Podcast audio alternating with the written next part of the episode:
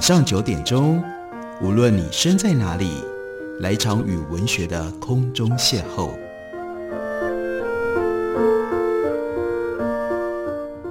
杨照谈书，邀您一同遨游文学世界，认识古今中外的经典之作。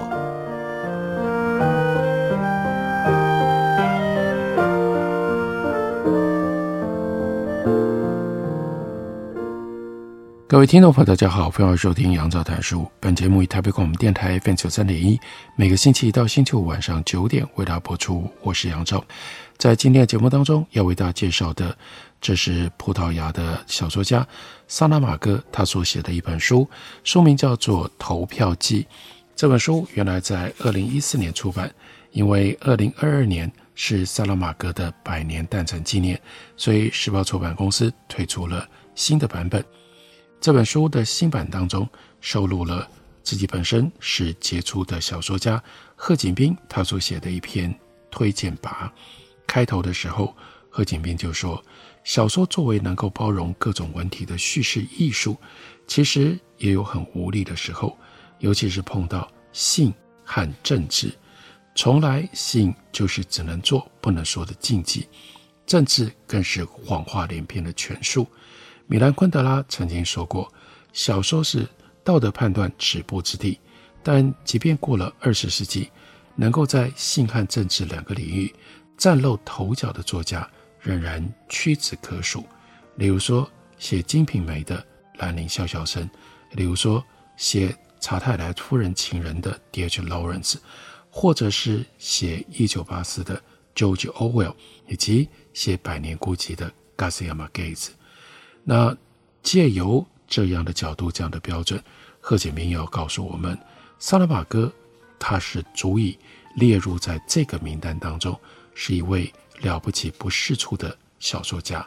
从二十五岁出版他的第一部作品，他默默写了几十年，一直到六十岁才以《修道院记事》赢得了注目。小说家不像诗人可以早熟，一般杰作是在三十岁到六十岁之间完成。但是呢，萨拉玛戈他老人家却在六十岁以后迎来了大爆发，陆续完成了《里斯本围城史》《耶稣基督的福音》《盲目》等这一系列脍炙人口的作品。他在书中大胆地挑战国家叙事，责问宗教权威，讽刺失能的政府。后来呢，也为他迎来了诺贝尔文学奖。不过，他并不止步于《盲目》。《盲目》这部小说。葡萄牙的原书名是关于失明的散文。身为无政府主义的共产党员，在写完《盲目》之后九年，萨拉玛戈推出了续集。葡萄牙的原来书名可以清楚地看出来。刚刚讲到《盲目》，它的书名是关于失明的散文，而这一部《投票记》，它的葡萄牙文原来的书名。是关于清晰的散文，一部是失明，一部是清晰。那这部投票记到底在讲什么？为什么会称之为投票记呢？马克吐温说，喜剧是悲剧加上时间。投票记的前半部就是一出荒腔走板的政治喜剧，开头就是投票日这种天气真是太糟了。这是首都市长选举突如其来，磅礴大雨让投票所空空荡荡，一直到下午四点，市民突然倾巢而出，内政部只好将投票截止的时间一延再延。计票结果的时候已经过了午夜，但是有效票数不到百分之二十五，也很少有废票，没有投票的也很少，其他的超过总投票数的百分之七十。发生什么事？投的都是。空白票，这下子怎么办呢？为了要让政权取得合法性的基础，总理不得不上电视公告，投票要在下一个礼拜天再办一次。不料再办一次再投了，结果更糟糕，投票缺席率零，废票零，空白选票百分之八十三，这怎么回事？这怎么回事？接下来又该怎么办呢？这就是。萨拉玛戈精彩的设定，他在小说里抛给读者这样的一个谜团。当然，这也是如果从小说创作的角度来看的话，是作者给自己的难题。我们在这样的一个悬念底下，不知不觉踏入了作者所创造出来的这个世界，也在这里就看到了和《盲目》那部小说的彼此之间的关联。《盲目》写的是市民像瘟疫一般集体失明，陷入了集体恐惧当中的道德困境；而这本续作，那是市民重见光明之后的集体清醒，但是却仿如梦游一般进入了无政府主义的乌托邦。所以前面是这座城市集体盲目，后来是这座城市集体清醒，而且呢是看得太清楚了。所以这两部所描述的情境像是镜像版，贺锦斌特别又说是哈哈镜版，映照的都是政府的无能跟失能。上师所看到的悲剧，在《盲人》那部小说当中，是庇护所的外面军队虎视眈眈，围堵格杀；庇护所内黑社会流氓的食物剥削，还有强奸暴行。然后到了《投票机》这一部小说里。所看到的是荒唐的决策过程，从总统、总理到内政部长、国防部长、文化部长，个个心怀鬼胎，暗中算计，可是呢，表面上却又马屁满嘴，圣上英明。最后使出来的绝招，竟然是走为上策。中央政府决定在凌晨三点摸黑撤离首都，总统就抱怨地说：“那我想我们现在只能够。”继续盲目的摸索向前了，不料欢送他们离开的是所有的市民，用提灯、台灯、聚光灯、手电筒照亮的一条光之河。所有的这些灯光造成了光河，可是好怪啊，在透出灯光的那些窗前完全没有人，仿佛这些官员的车队愚蠢的是逃离了虚无。照理说，这是一部意识形态鲜明、政治旗帜大摇大摆的作品，那会是小说写作上大灾难。不过，投票记却不会落入到这样的灾难情境，那是因为萨拉玛戈他摆脱了写实主义的框架，还有呢传统的一种控诉手法。我们不要忘了，先前诺贝尔奖颁给萨拉玛戈的时候，特别提到了。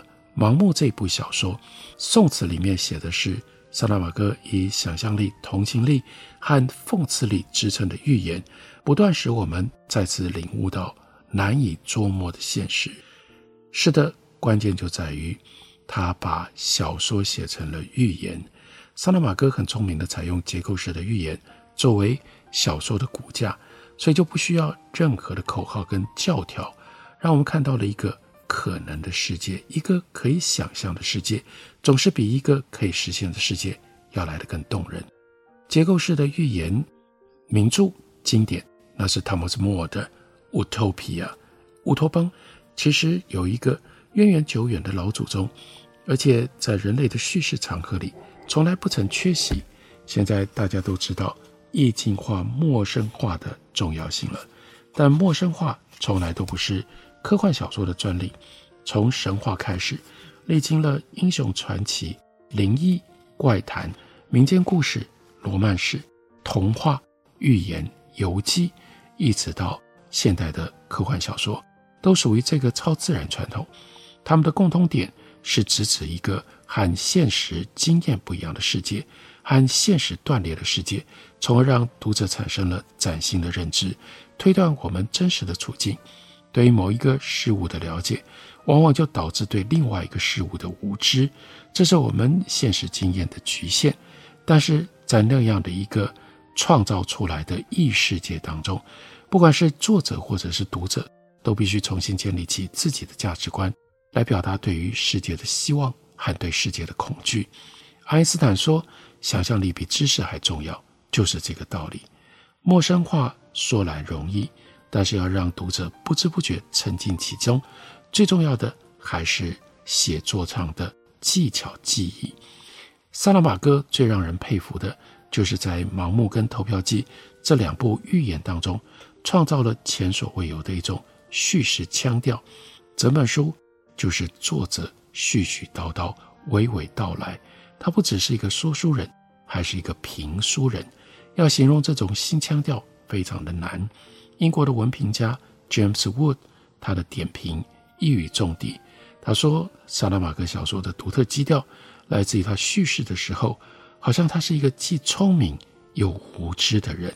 聪明展现在每一页战线的智慧火花，而无知是他用来讽刺人物的行为跟处境。美国的鼎鼎大名文学研究者 Harold Bloom 在他所写的书里，甚至说萨拉玛戈是当今世界上最有天赋的小说家，还有即将到期的文学类型的最后巨人之一。如果你有了解 James Wood 和 Harold Bloom 是站在文学立场彻底相反的两位批评家，你就知道萨拉玛戈多了不起，因为他在这两个完全对立立场的文评家的手里，都得到了高度的赞誉，真是不容易啊！不容易在哪里呢？那个腔调。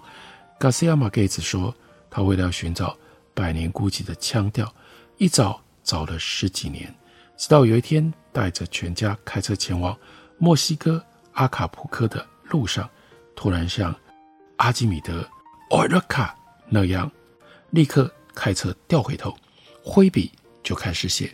他的百年孤寂，叙事腔调的好坏，百分之百决定了小说的成败，的的确确是如此。我们先休息一会儿，回来就来带大家看一下萨拉玛戈他所锻炼出来的叙事的腔调，大概经过了翻译之后，会在中文当中呈现什么样的面貌。等我回来。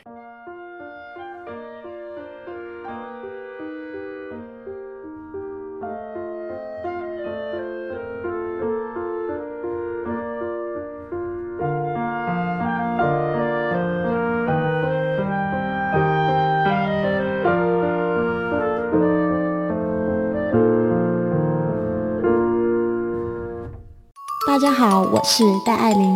台北的好声音尽在台北广播电台。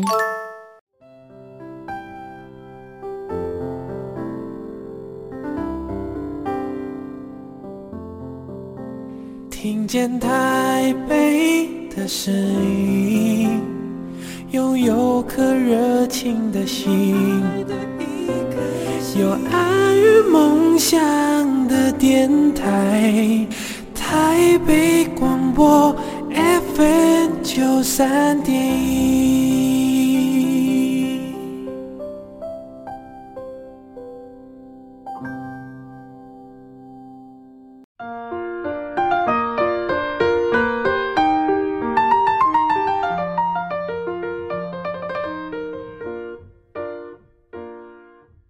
感谢您继续收听《杨照谈书》。本节目以台北广播电台 FM 九三点一，每个星期一到星期五晚上九点为大家播出到九点半。今天为大家介绍的是萨拉玛戈的《投票记》。萨拉玛戈今年百年诞辰纪念，时报出版公司就出了《盲目》和《投票记》这两本书的新版。在《投票记》里收录了贺锦斌的介绍。贺锦斌特别强调萨拉玛戈的腔调。非常的特殊，萨拉玛戈在他自称为叫做散文的小说里，秀了一手没有引号、没有括号、没有分号的新闻体，就只有句子，一长串又一长串的词句串联在一起，甚至可以让一个句子长到超过一页。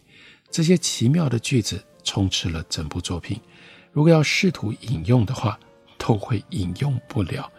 可是，在对话占了一半篇幅的小说里，不用引号，要如何让读者分得清楚谁在讲话呢？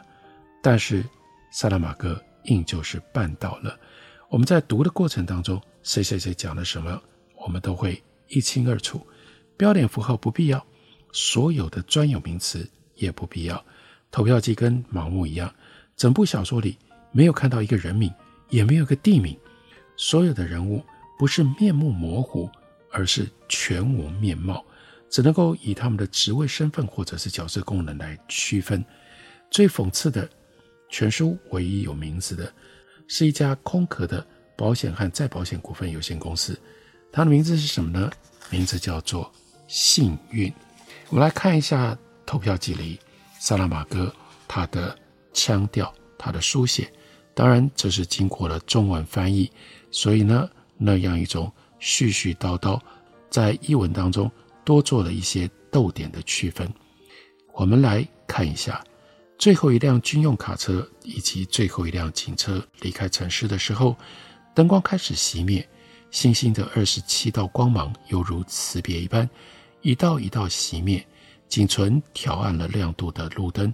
勾勒出被遗弃街道的朦胧路线图，谁也没记起要把路灯调回正常亮度。当天空浓重的墨黑逐渐消散成任何视力不差的人都能看见自地平线缓缓升起的深蓝浪潮的时候，我们将会看到这城市如何生龙活虎，看到住在这些大楼当中不同楼层的人会不会出门上班。清晨的第一班公车会不会搭载第一批乘客？地铁列车会不会轰隆隆疾驰过地道？商店会不会拉开铁门、敞开大门？报纸会不会送到报摊？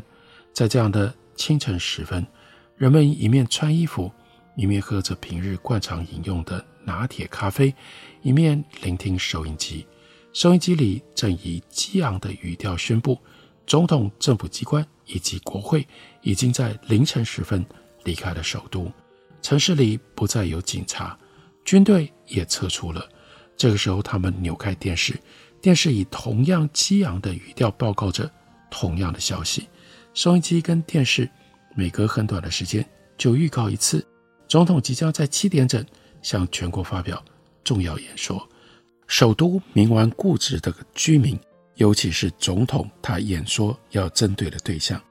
这个时候，报摊还没有开始营业，因此没有必要上街去买报纸。可以预期，总统即将发表的那会是一番责难训斥。部分比较新潮时髦的人已经试图要上网去搜寻这番训斥了，但就和买报纸一样，哎呀，不值得耗费力气。正如同几小时前，大楼灯光同时点亮。所展现出来的情况，官方的机密偶尔也会不幸遭到泄露。不过，牵涉到更高层级的权力当局的时候，就会使出极其严格的手段来保密。众所周知，那些更高层级的权力当局会为了最鸡毛蒜皮的琐事，不仅仅要求力有未逮的下属立即提出详尽的解释，有的时候还会枪毙他们，砍下他们的脑袋。时间是六点五十分。许多还在偷懒的人，照理说应该要出门上班了，但这一天不一样，公务员获准迟到。至于私人企业，多数可能一整天都不开门，只为了要看看情况会演变成为什么样。无论对健康或者是患病的人而言，谨慎和鸡汤都不会有坏处。世界的动乱史告诉我们，无论是公共秩序上发生了滋扰事件，或仅仅可能发生滋扰事件，在谨慎方面树立最佳典范的，都是街道上开设店面的工商行号。那是因为他们的行业可能会蒙受损失最大。当抢劫、掠夺、蓄意破坏等事件发生的时候，他们也无可避免，真的会蒙受损失。所以，我们有责任尊重他们的恐慌。六点五十八分，电视跟广播的主持人。终于以这类场所所需要的哀戚表情跟声音，宣告总统即将要对全国同胞发表演说。接下来的画面，那是片头，有一面国旗有气无力、没精打采地飘扬着，好像随时就会从旗杆上瘫软滑落下来一样。他们拍摄这个画面那一天，显然没有什么风。某位居民就这样说。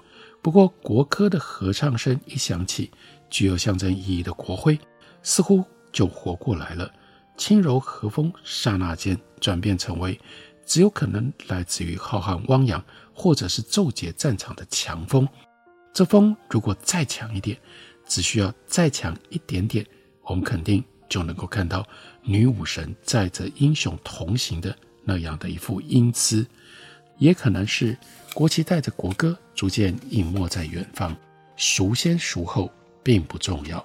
总之，这个时候总统出现在民众眼前，坐在一张桌子后面，严厉的眼光紧紧盯着读稿机。他的右边有一面国旗，不是前面所提到的在风中飘摇的那一面，是一幅室内的国旗，低调地呈现着皱痕。总统交握双手，可能是为了要掩饰某一种不由自主的抽搐。刚刚说没有风的那个人，这个时候也有评论，就说：“哎呀，总统很紧张哎，我倒想看看他会用什么样的脸色来解释他们对我们开的这种低级的玩笑。”等待聆听总统演说的民众，一点都想象不到，总统的文胆为了要准备这篇讲稿，在实际演说的内容上花费的力气并不大，那只需要卖弄卖弄文笔就好，但为了演说开头的称谓，他们可是费尽了心思啊！依照常理，这场演说应该是以长篇谴责性、通常使用的标准词眼来起头，但这场演说性质微妙。如果说“亲爱的乡亲父老”或者是“敬爱的全国军民同胞”，侮辱性会低一点；或者在这个时机适合运用一点点恰到好处的战音技巧来撩拨。爱国的心弦，可以用最简单也最高贵的称谓，各位葡萄牙人等等等等等等。在此，我们要急切的补充，这几个字之所以出现，这是无端的假设。假设这一起我们巨细靡遗描述的恐怖事件，或许有可能正发生或曾经发生过前述的葡萄牙国度里。这假设完全没有客观事实的根据，只不过是举例说明。如此而已。虽然我们立意良善，但我们仍然要为举这个例子事先道歉。尤其这个国家的人民素以令人称道的公民纪律和虔诚的宗教情怀履行投票义务，这是举世闻名的。这一段是萨拉马戈刻意的讽刺，明明就提到了葡萄牙，明明他在评论的建立他的象征预言是来自于葡萄牙的现实状态。可是他又故意讲，这绝对不是葡萄牙，我们只是举例而已。葡萄牙不会出这个问题。其实葡萄牙就是这个问题之所以刺激萨拉马戈去写这部小说的来源。好，现在回到我们设为观察站的那个住宅，我们必须说，与一般人自然而然的期待相反，没有一个听众或者是观众注意到总统没有使用平常惯用的称谓。没有用这个，没有用那个，也没有用另外那个，这可能是由于总统所吐出来的第一批字眼太具有震撼性了吧？我用手捧着我的心，对各位说话。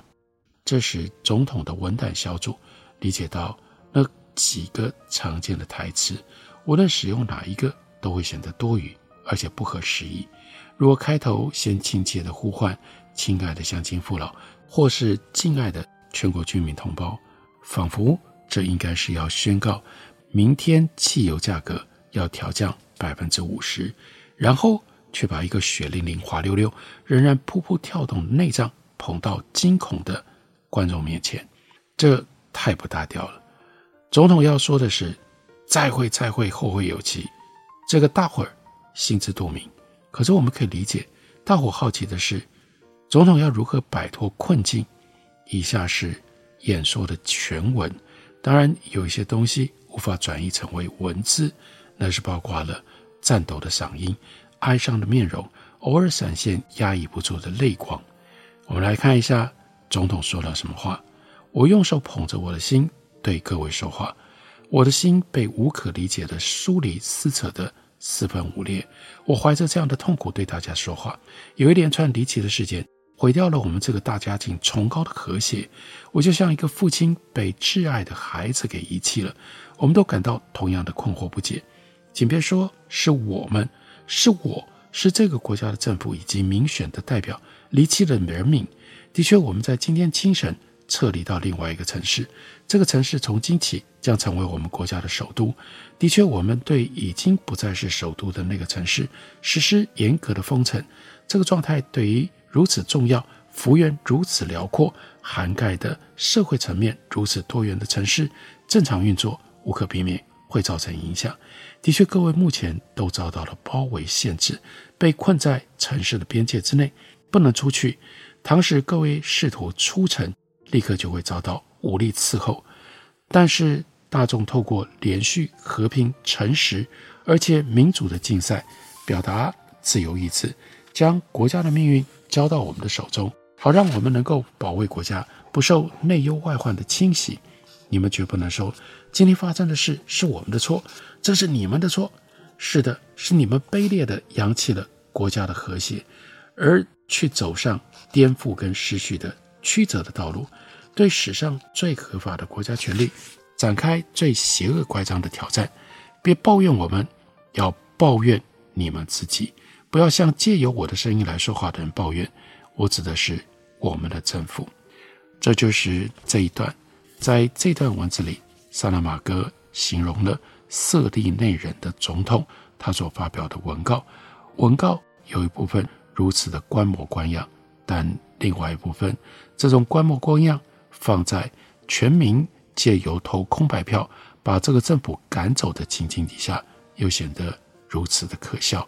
这本书书名是《投票记》，应该跟我们昨天为大家介绍的《盲目》放在一起。对照阅读，这两本书的作者是诺贝尔文学奖得主、葡萄牙的大作家萨拉马戈。介绍给大家，推荐给大家。感谢您的收听，明天同一时间我们再会。